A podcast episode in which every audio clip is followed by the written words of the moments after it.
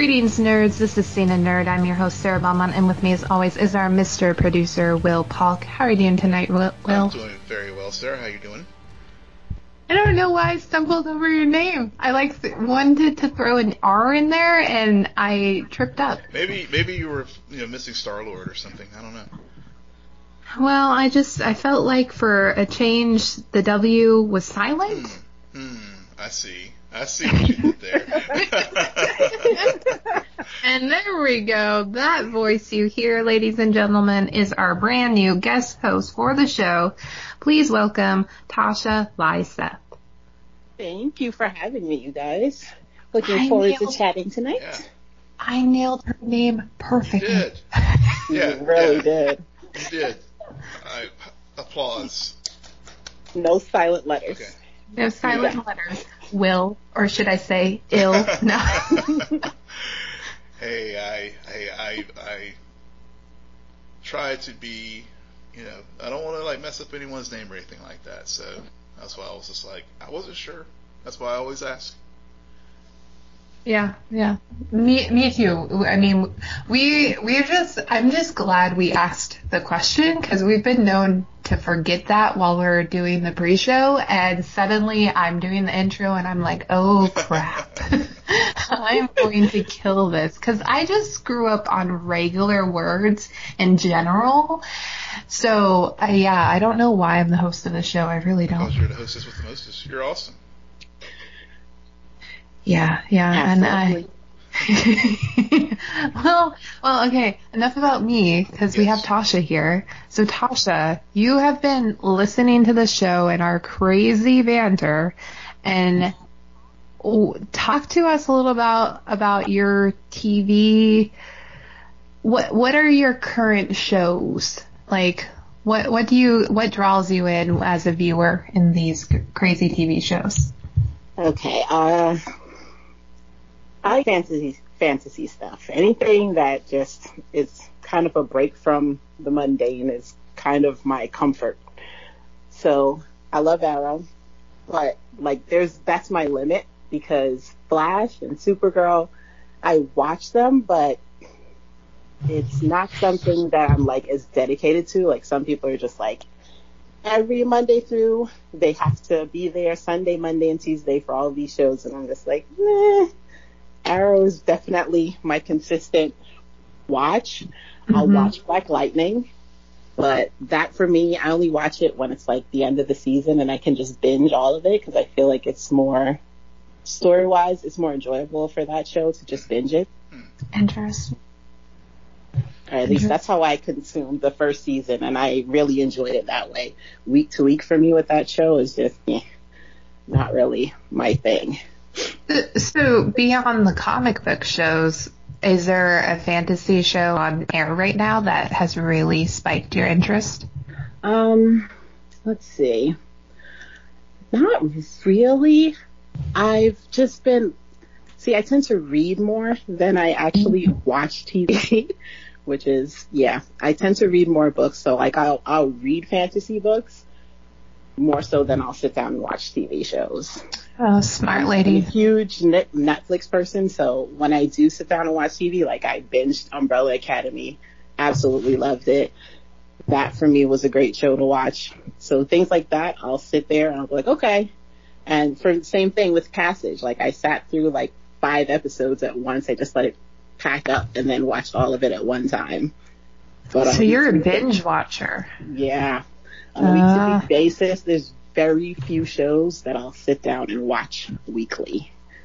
Yeah, that's what it sounds like. I, I know when I go through a binge, I, and then I start like the week to week shows, I'm always like, I wish there was more or or less. I don't know. There's something about the purity of a binge.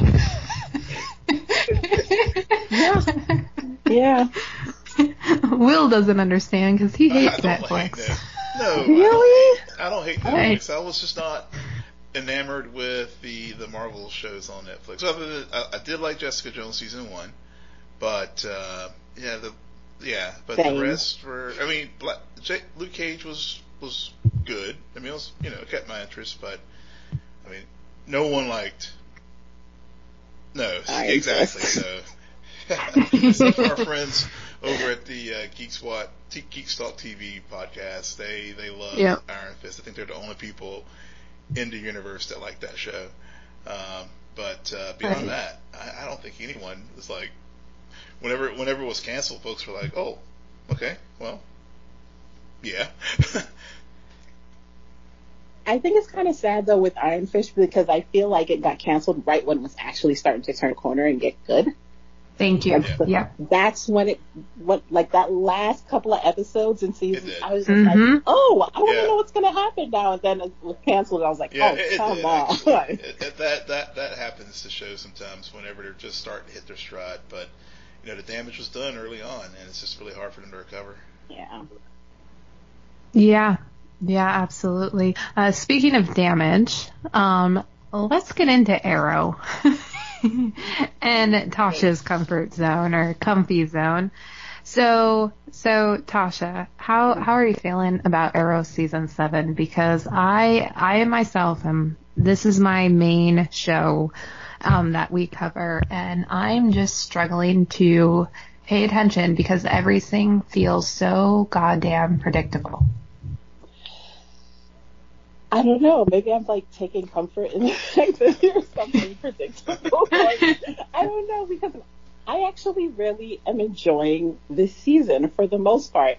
I can say in all honesty that most things in advance, I'm like, yeah, it's probably, that's probably what's going to happen because so much of this season is set up to be a parallel to season one.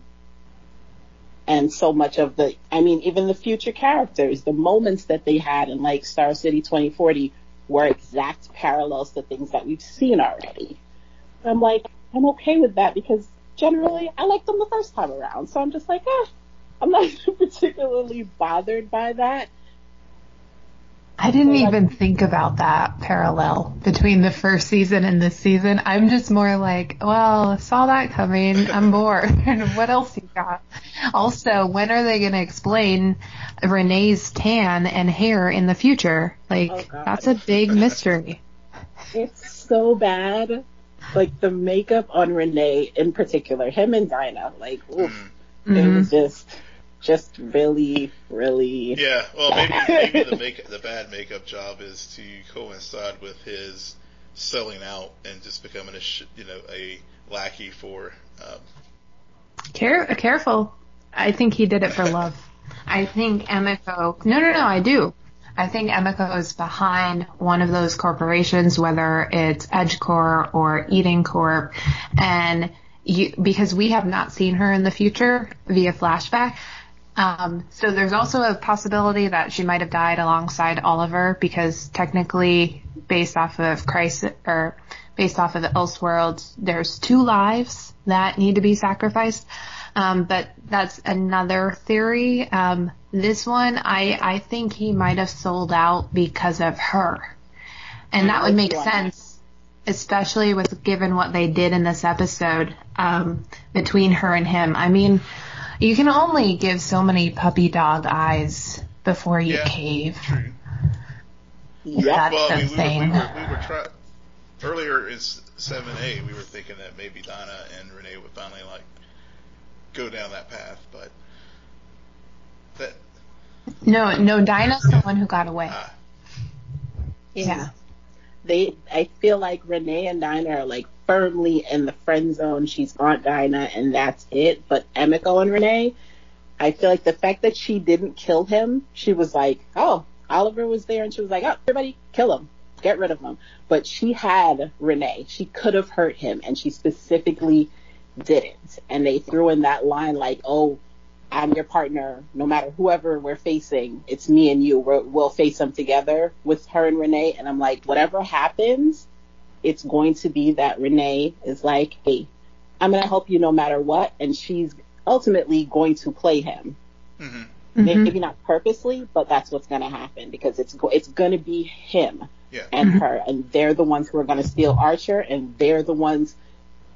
There's no way that Dante and Eden Corp and Galaxy One are not all connected. Like Kevin Dale is either his kid or his something, but it's all connected. Yeah, absolutely.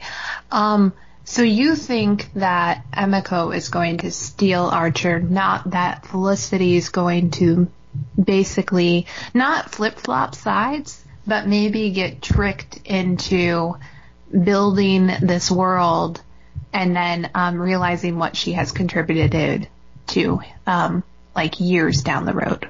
I feel like I think it's going to get stolen because I mean we had the moment with um, Emiko and Dante where she says, mm-hmm. "I, you know, I came across my brother's wife as Archer," and then we have that moment like earlier in the season in the flash forwards when Renee is like, "Oh, remember, Archer is a great thing to have as long as it's in the right right hands. It's gotten into the wrong hands before." And I don't feel like, you know, I don't feel like Felicity would be careless with it. I think it's going to be one of those situations that probably Renee says, oh, she probably goes back to them and says, oh, you know, I'm actually a good guy. I'm just doing this. I'm trying to protect everybody from this situation. And he gives her access to Archer. Mm, that, that, mm-hmm. that would be fitting with, mm-hmm. with, Renee's character. I mean, he has done that multiple mm-hmm. times this season, uh, or, or the series, where he, he is the weak, the weakest link in the in the team. Yep. Yeah. I, I feel like I'm being out arrowed series spiraled right now, and I don't know how to feel about it. I, I'm I'm prideful of it and like just in awe of it, but I'm also kind of like, whoa, people who know more than I do. no, this is great, Tasha. You should keep it coming.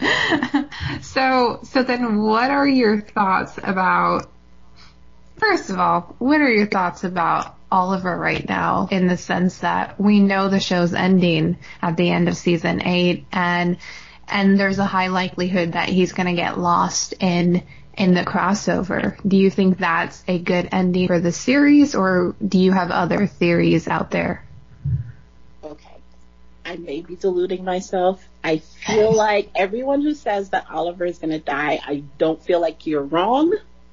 I just don't feel like at the end of this series, Oliver is going to be dead. Yep. Yeah. Yeah, that's a fair I, point. I feel like the only way this show started with Oliver Queen is alive. This show is going to end with Oliver Queen is alive. I just this show they love parallels. That's their thing. It's what they do. It's how I'm always so comfortable saying like I feel this is what's going to happen because it's what they always do. They always try to find a way to parallel things. So I feel like the only way to actually fulfill his mission, you can't kill him and then he stays dead and Oliver Queen died saving the world, but he never actually fulfilled his mission and saved Star mm-hmm. City. Mm-hmm. That would mm-hmm. what what's the point of this seven years, eight years if he doesn't actually fulfill yep. his mission and who doesn't get to be with his family when that's the only thing he's wanted. That just right. it doesn't make you're, sense. You're part, you're part yeah. of the club. We, have said the same thing. it does, it wouldn't make sense for the series to end that way. Yeah. yeah. Right. Right, exactly. So, so then what's the difference, Tasha, between a parallel and the writers just reusing the same tropes over and over and over again?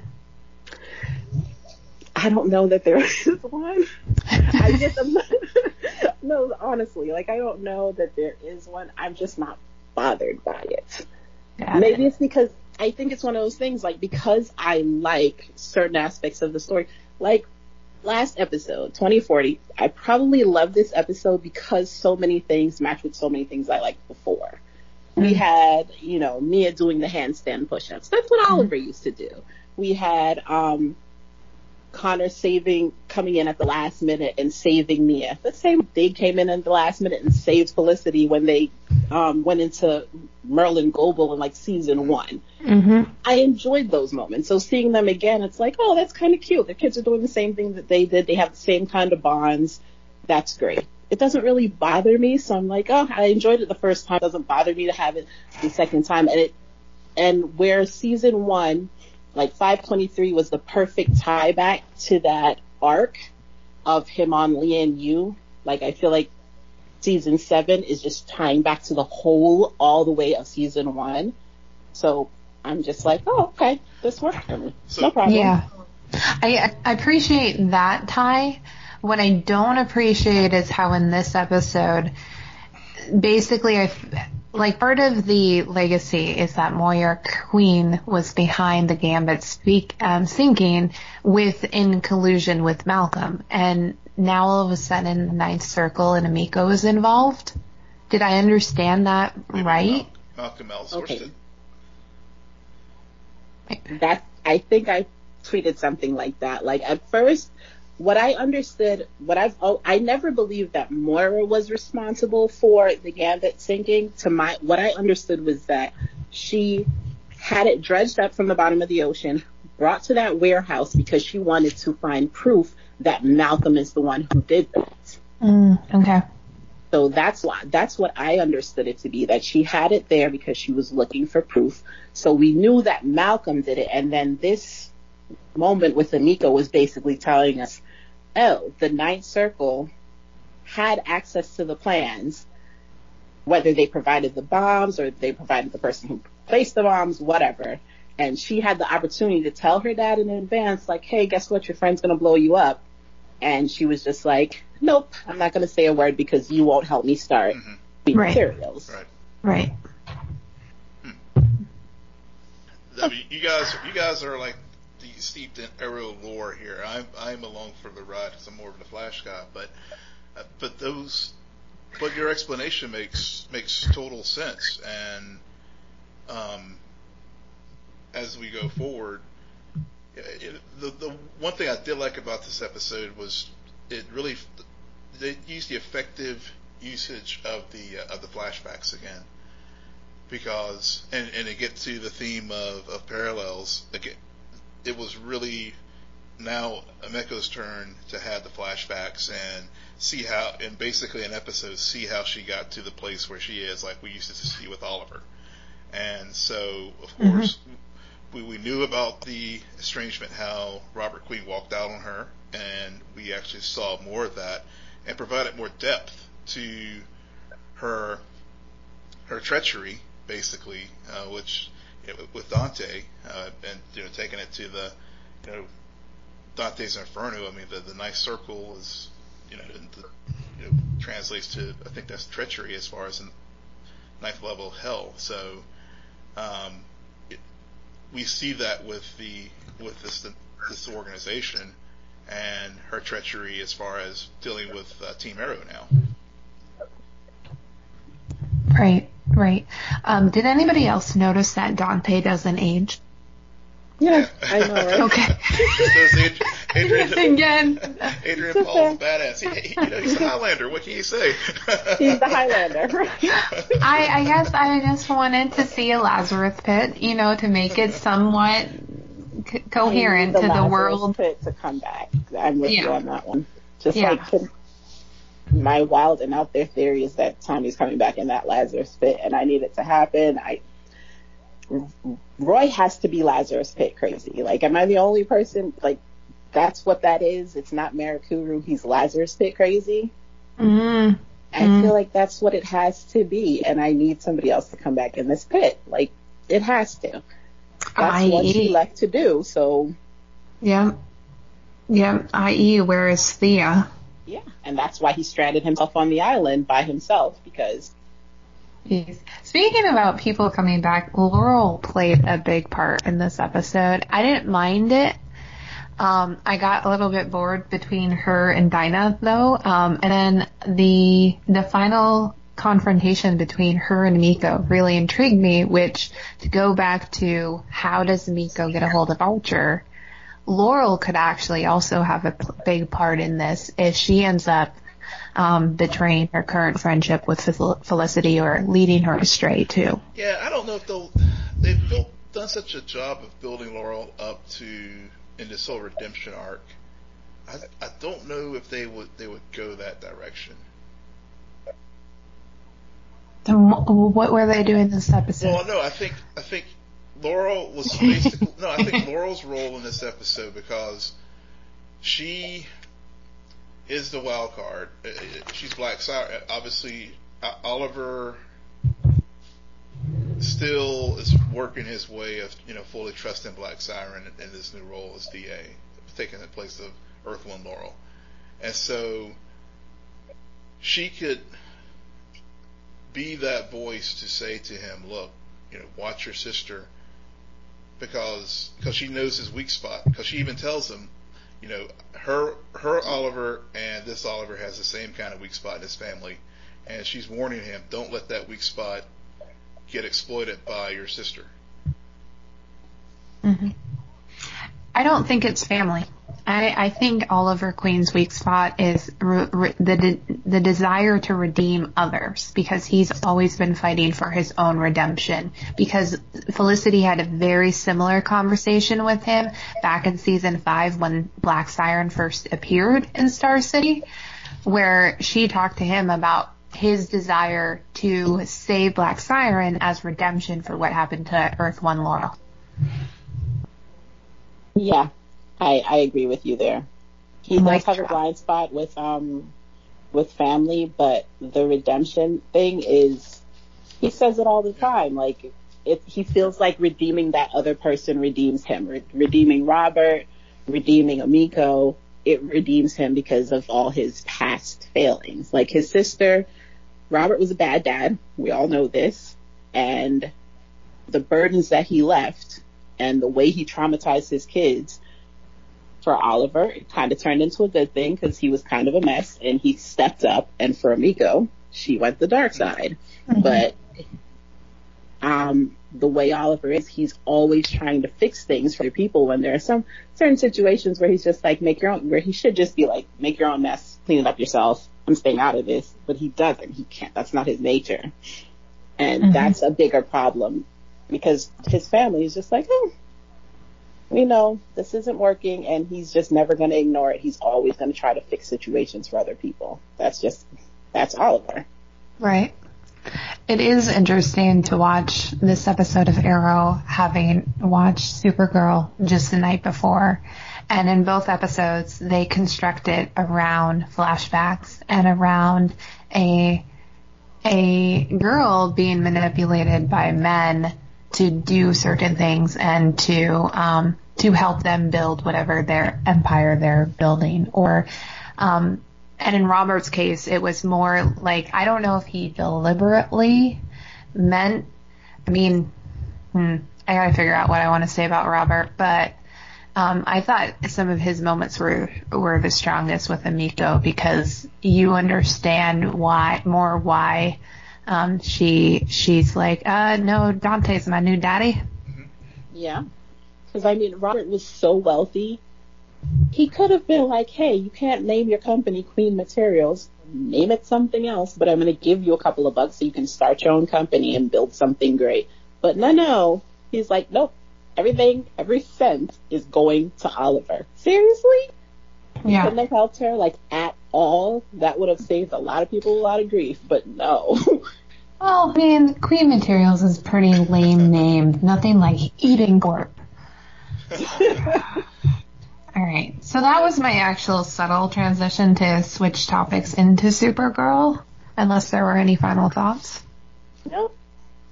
Okay. Because I, again, when I was watching Arrow, I could not help but think about how Lex was doing this to to the new Supergirl. I, how are we uh, going to refer to her? I don't know what to call. Her. Since she's a red dot. Red. Yeah, she's red, red, red dot, right? Let's call her red. Okay. So I like Lex is manipulating manipulating Red in these flashbacks, and and at first I was annoyed um, and then the more the all of the threads started to get woven into how far his manipulation extends to all of these characters and to all of these storylines we've been watching throughout the entire scene, um, season, I was kind of like, I respect this. This is pretty good storytelling happening right now. Yeah, yeah. I mean, for me, this was probably one of the strongest episodes of across all the shows all season. As you said, Sarah, I think part of it, how Lex has been the puppeteer behind everything that's been going on. Not only manipulating Red, but also manipulating Kara and Lena and Agent Liberty. I mean, this to this grander scheme of what we know was Lex Luthor as far as this master manipulator wanting ultimate power, domination, and um, it. This is how you do a big bad, and how you reveal a big bad, and really, you know, even though it was a little late in the season, but it just, you know, unlike last year where Supergirl just kind of floundered to the end, to me now it's like it just took an already strong season and just kicked it up another level. Yeah, I have to say that I don't consistently watch this show, but I did like check out the last couple of episodes with Luthor, and I was like, from the minute you introduce him in the prison, and then you see that he's like playing chess with three different cellmates, and he checks checkmates them as he's like walking down the hallway. So it's like his his mind is so strategic that he just knows what he's so when it started to unfold throughout the episode, I was like, yes, yes, like this is it. You know exactly what you're doing. You had a plan. You played everybody, and it was so well orchestrated. It was Yeah, really, no- really good. No more Duckie. hmm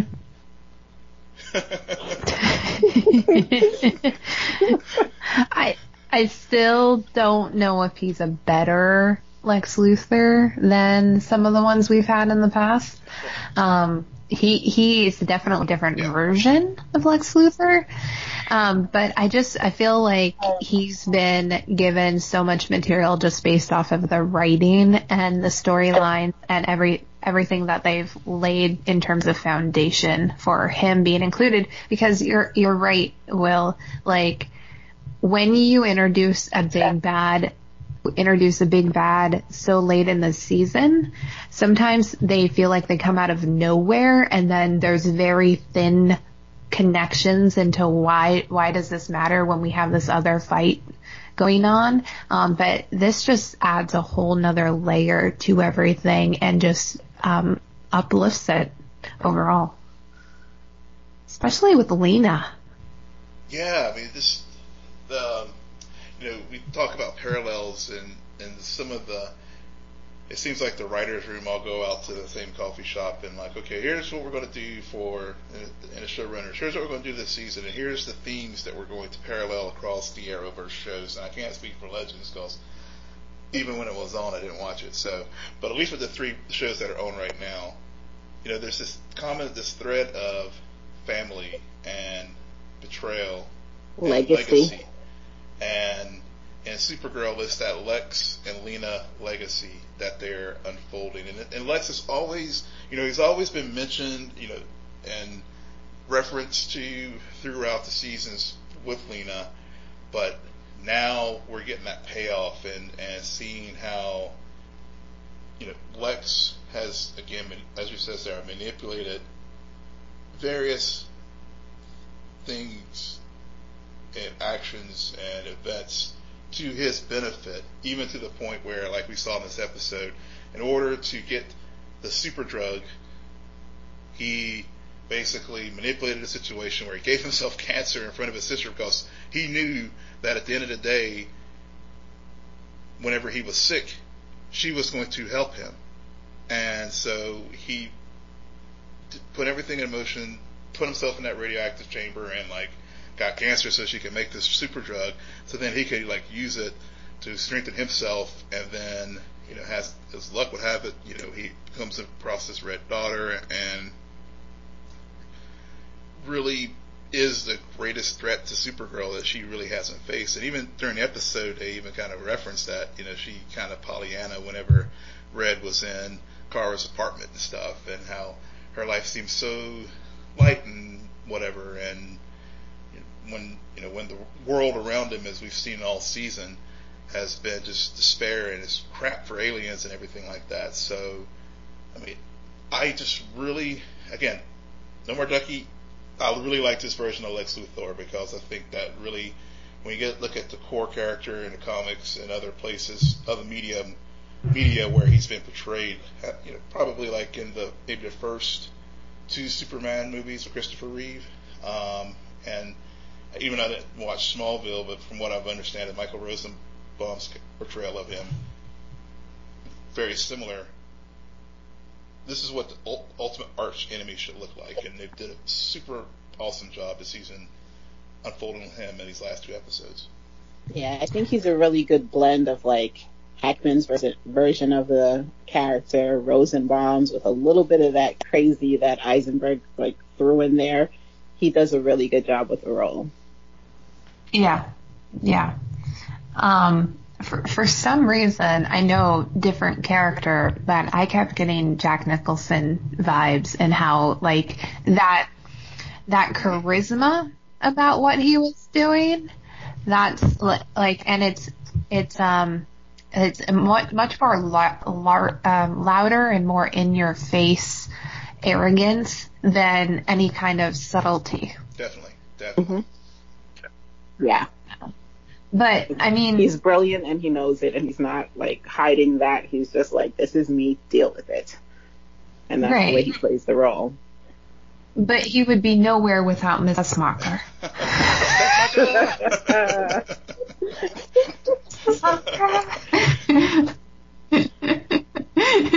and and I just I like how he, he he knew what he was doing the whole time, and two things he did that I thought were mm, his his more brilliant things was when he realizes when when she when Red Daughter can only say Alex, and he assumes that identity, and it, it drives you crazy because you're like he is not Alex, even though like there's only an A difference between those two names.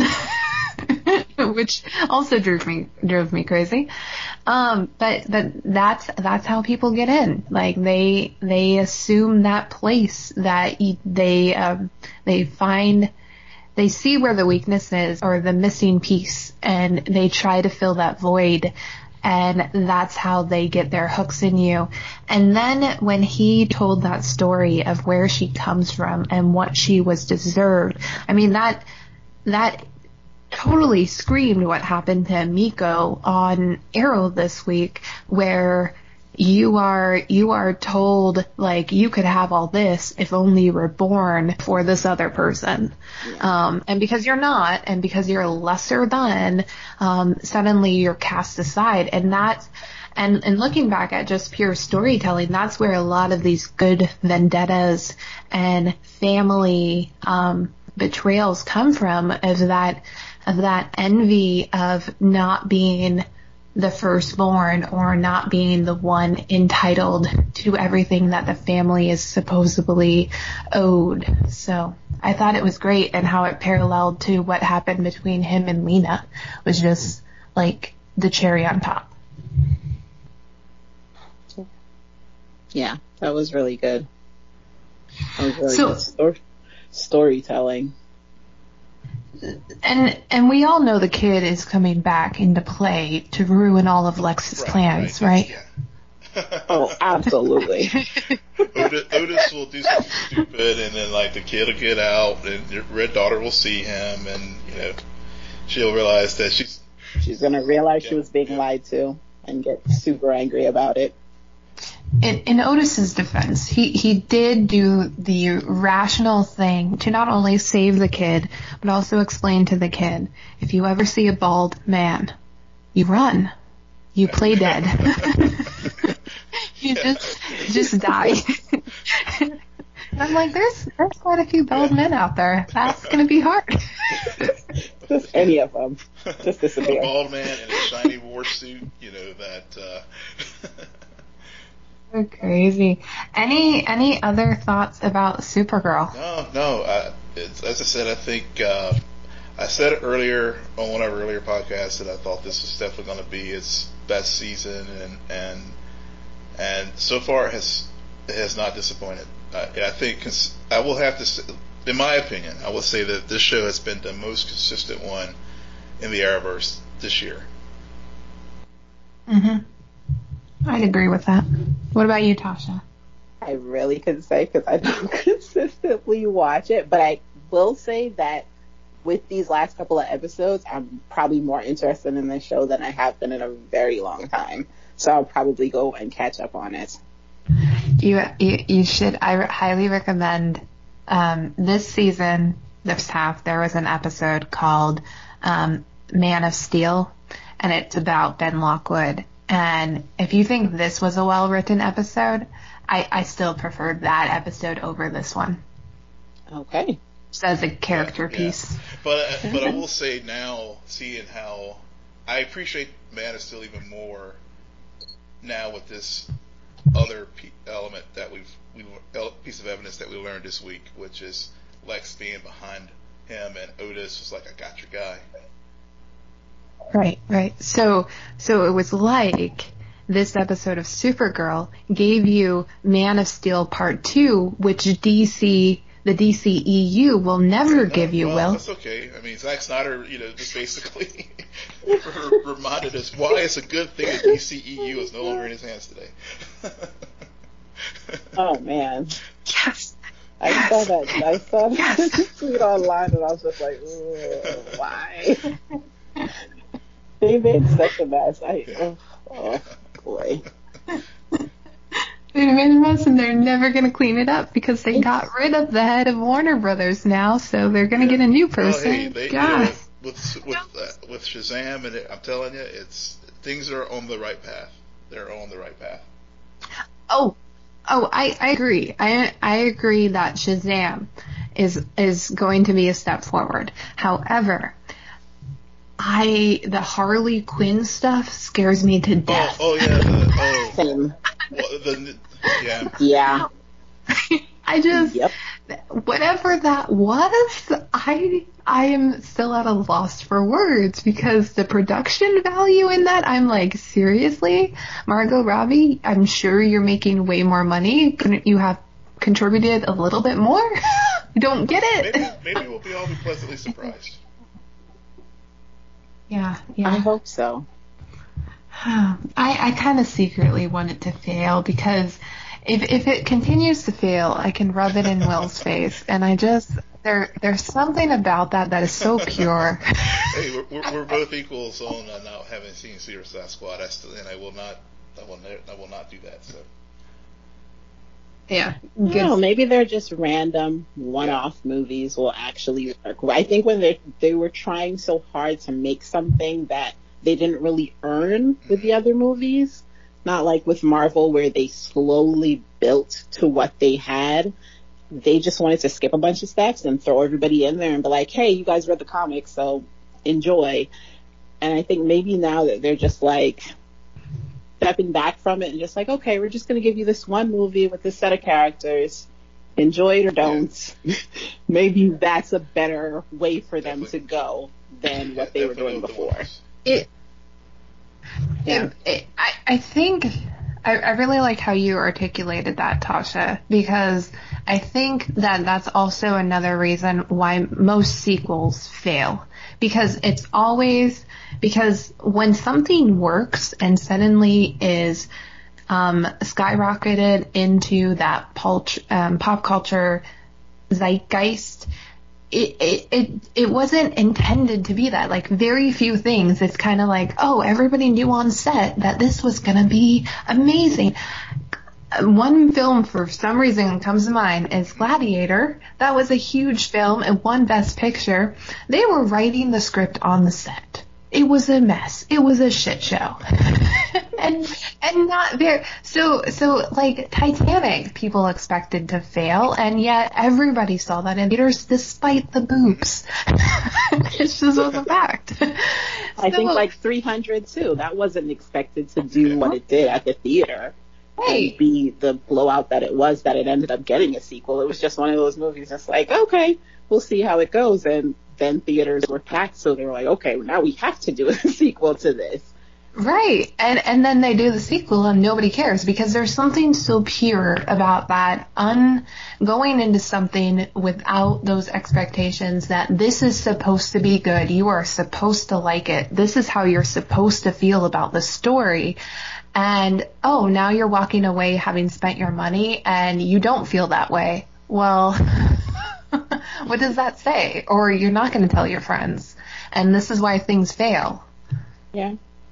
Absolutely. That and the trailers. All right, so what was that trailer? I just oh lord, that was not good. It wasn't even a trailer. It was just this weird character introduction. Although we're just gonna constantly flash back to Harley Quinn, who I, I'm sorry, her wardrobe sucks. I I do not appreciate that wardrobe, and it just is very like whoa, okay, okay. It almost felt like they took like 30 seconds out of the middle of like an 80s rock video and just and we're just like, here you go. These are your characters. Enjoy. There was nothing that made any sense. There was nothing that was supposed to be like, yes, I am truly connected. Like the look of each individual character. It's okay, that's not horrible. But then everything together is like, it would have been better to just give us stills of the characters than what we actually got. And you know what? This may be sacrilegious of me to say, but I was actually most interested about, about Black Canary. Same. And then I saw her, and I'm like, oh God, they ruined it, and she hasn't even said anything. it's just, it's done.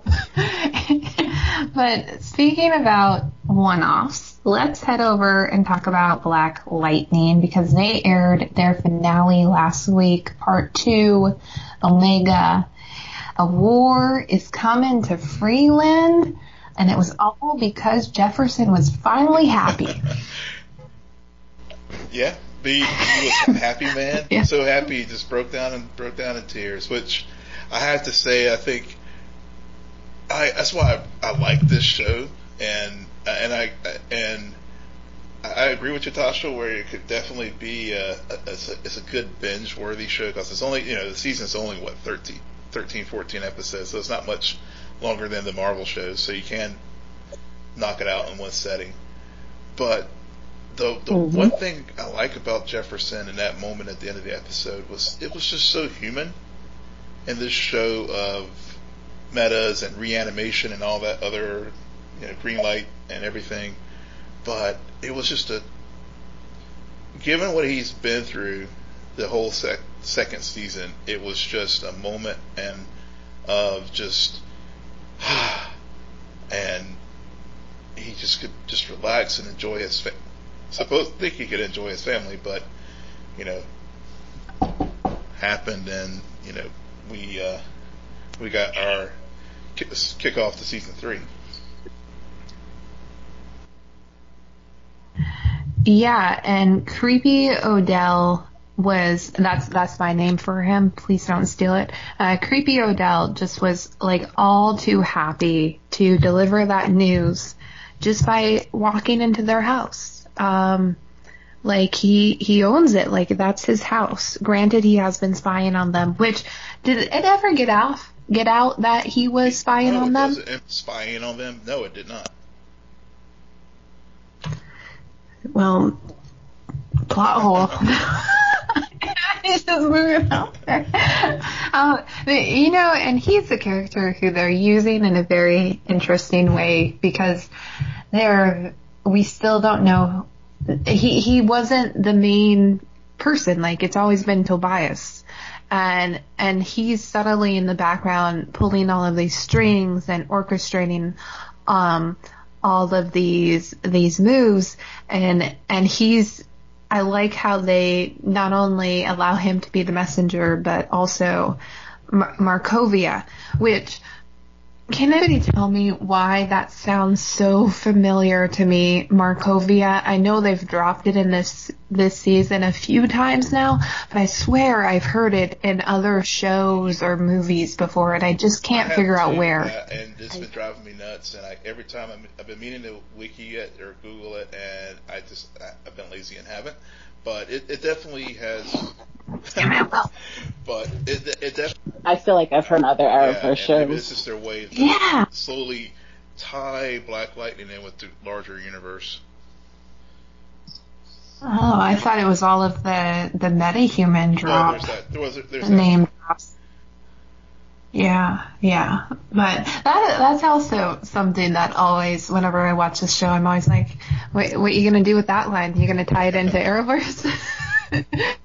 What are you insinuating there, huh? Smoak te- technologies, anyone? Going once, going twice. oh man. Actually, to see Lynn, Dr. Jace, and Felicity have a conversation would be pretty interesting. That would be Put that great. in my They're- fan they're- fiction. they're- I love this. It, every time I mention Markovia. this- I got it, you guys. Okay. Markovia was on Arrow. From early seasons, it was a moment between um, Deadshot when when Oliver was tracking Deadshot. They mentioned Markovia. So we're talking way back. I was going to say, I don't think I'm remembering that. Yeah.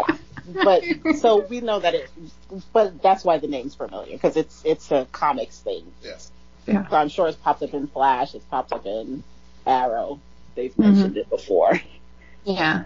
And, and granted, had you told me that that was the episode where they were at the league and Felicity and Oliver hooked up for the very first time, how romantic, I would have been like, yeah, that's exactly where I remember it.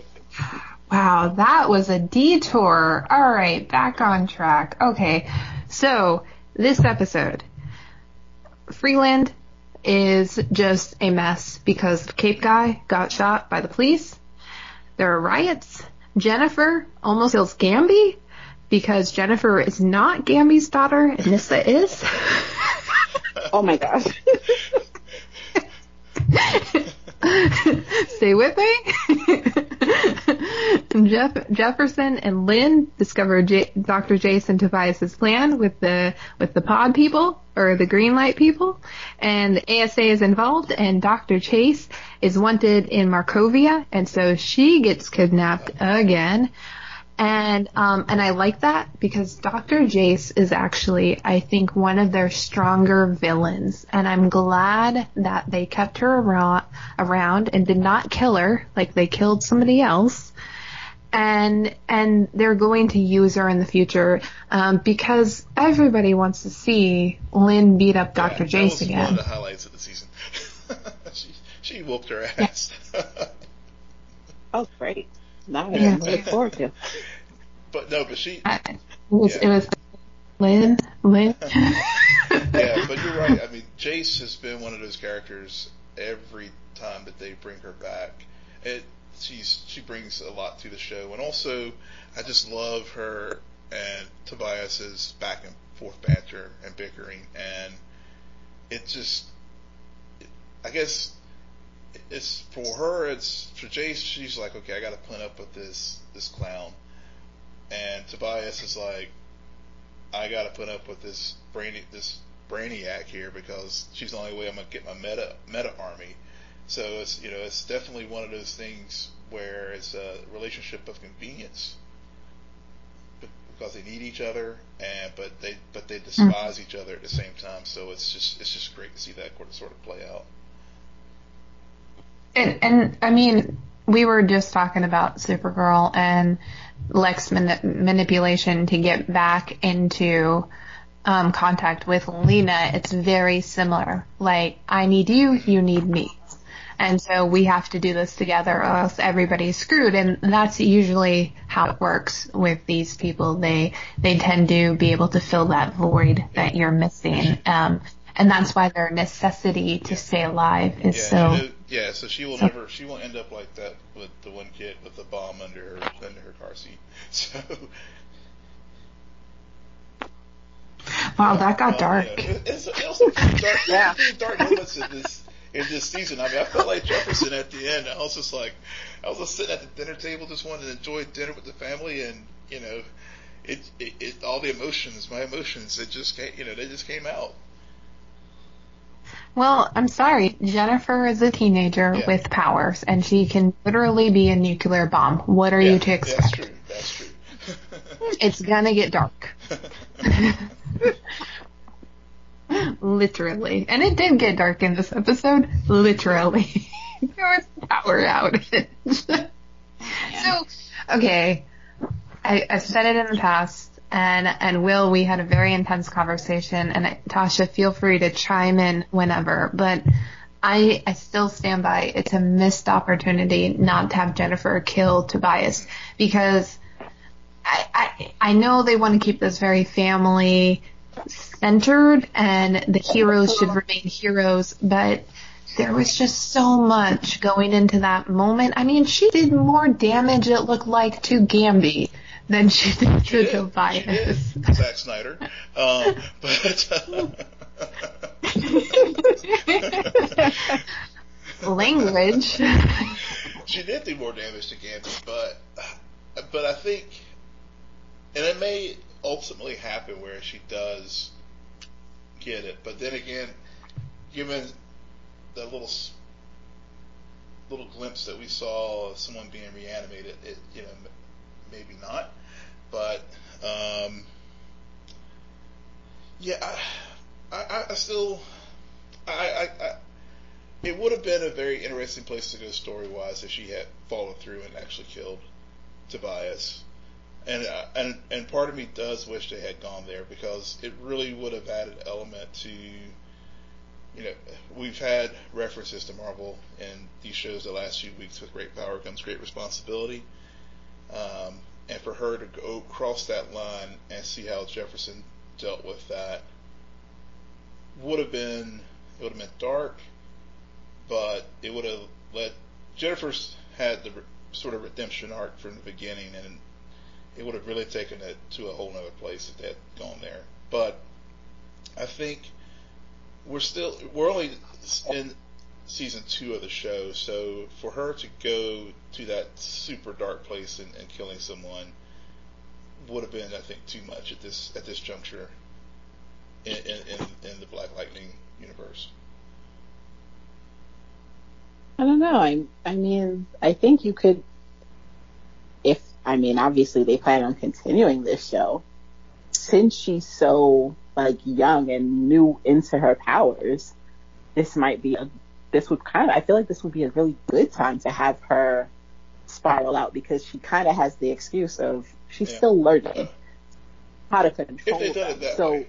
she has that struggle of not only is she just learning how to control them, but her emotions are running high, and this is somebody that she really hates, and then having her deal with the burden of, yeah, you really hated this person, so you wanted to get rid of them, but also that moral quandary of I shouldn't be killing people. I mean, I, I, get you, I get that as a teachable moment. Yeah. And then, then let her like grow from and build her way back up, kind of like how Oliver did. He had to take the next few seasons to get to that place where you're like, okay, this is my new balance level. This is where I can function from because now he's had that struggle and had that that experience. Because I feel like season four or five, you then be like, okay, now I'm just gonna have her kill somebody. Then it's like, mm. why? What? Good point. That's good. good yeah, do that for? I mean, it would have been. Uh, I, I, you're right. I mean, it would have been a good teachable moment for her. Like, like as you said with Oliver, she's done it, and it was an intentional act versus um, lose or, or or or teach her how to to remain in control of her powers. Mhm. Mhm. Yep. Yep. Yep. So, so did anybody see that K- Khalil was still alive? Kinda like he he he's he's not dead. He's he's asleep. He's, what is he? Doctor, the evil uh, the evil scientist got a hold of his DNA. I guess I don't know. Uh, yeah, I saw that. I did see that when I was watching the episode. I was like, wait a minute, that looks like painkiller. But uh, yeah, I don't know. I, I it's like uh, it's like uh, Odell went from creeper, stalker, gross to to kidnapping, gross, like all in an episode.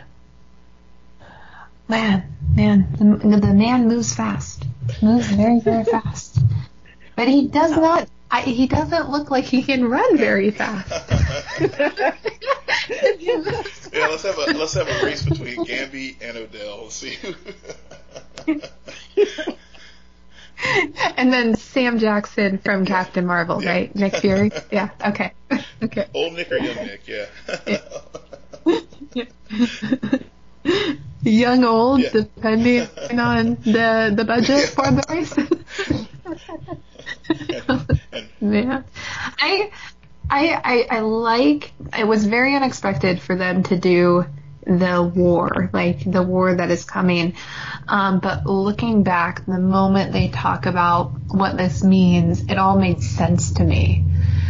And and I'm I'm kind of I'm relieved that Tobias is in jail, not because he is a bad villain, but just because you can only do that that arc so many times and they did it with Jefferson. Now they did it with Jennifer and it would have been very tired had he still been running amok in season three. So I, I like that they've kind of put him on hold. Um, most likely, I like that Cutter is still out there and she broke ties with him because she's smart and he is crazy. Um, and she can likely be brought back in and also serve as a a smaller villain for Jennifer in season three. She could, she could, but yeah, she definitely got out before. Uh, yeah, she she knows folks have a have a shelf life with Tobias, and she got out of there before her her time was up. Mhm. Mhm. Yep. So, any final thoughts about this finale? Um, I think you're you're right in that the, we've did this journey of all the, the Pierce family coming back together and fully coming all powered as far as Jennifer and and, and Anissa. And yeah, I mean, I, am looking forward to to this war next season. I know that Tub, that Tobias has been caught, so you know I'll have to watch it finally to catch up and see what I missed. But I'm glad he was caught. I'm glad that he's locked up. I'm, I don't, you know, he can be their version of Merlyn and pop back in a couple of seasons from now and do wreak havoc, but it'll be nice to start fresh with something. Well, I, I think we've gotten through it all. Um, some great discussion. Tasha is for sure coming back at least once or more um, because she's obviously more knowledgeable on Arrow than I am, and it scares me, intimidates me, but again, I do respect it greatly. So, Tasha, why don't you tell our listeners where they can find you so they can um, share their thoughts on Arrow with you? Oh, thanks again for having me, you guys, and you can find me at Hindsight 20. And Will, where can they find you? Will M. Polk, W-I-L-L-M-P-O-L-K. You can find me at SJ Belmont, S-J-B-E-L-M-O-T. Please follow our crew on Twitter at Scene and Nerd. Friend us on Facebook. Follow us on Instagram. But most importantly, rate, subscribe, and comment on iTunes, SoundCloud, YouTube, and Spotify. Good night, Geek Out. You're welcome.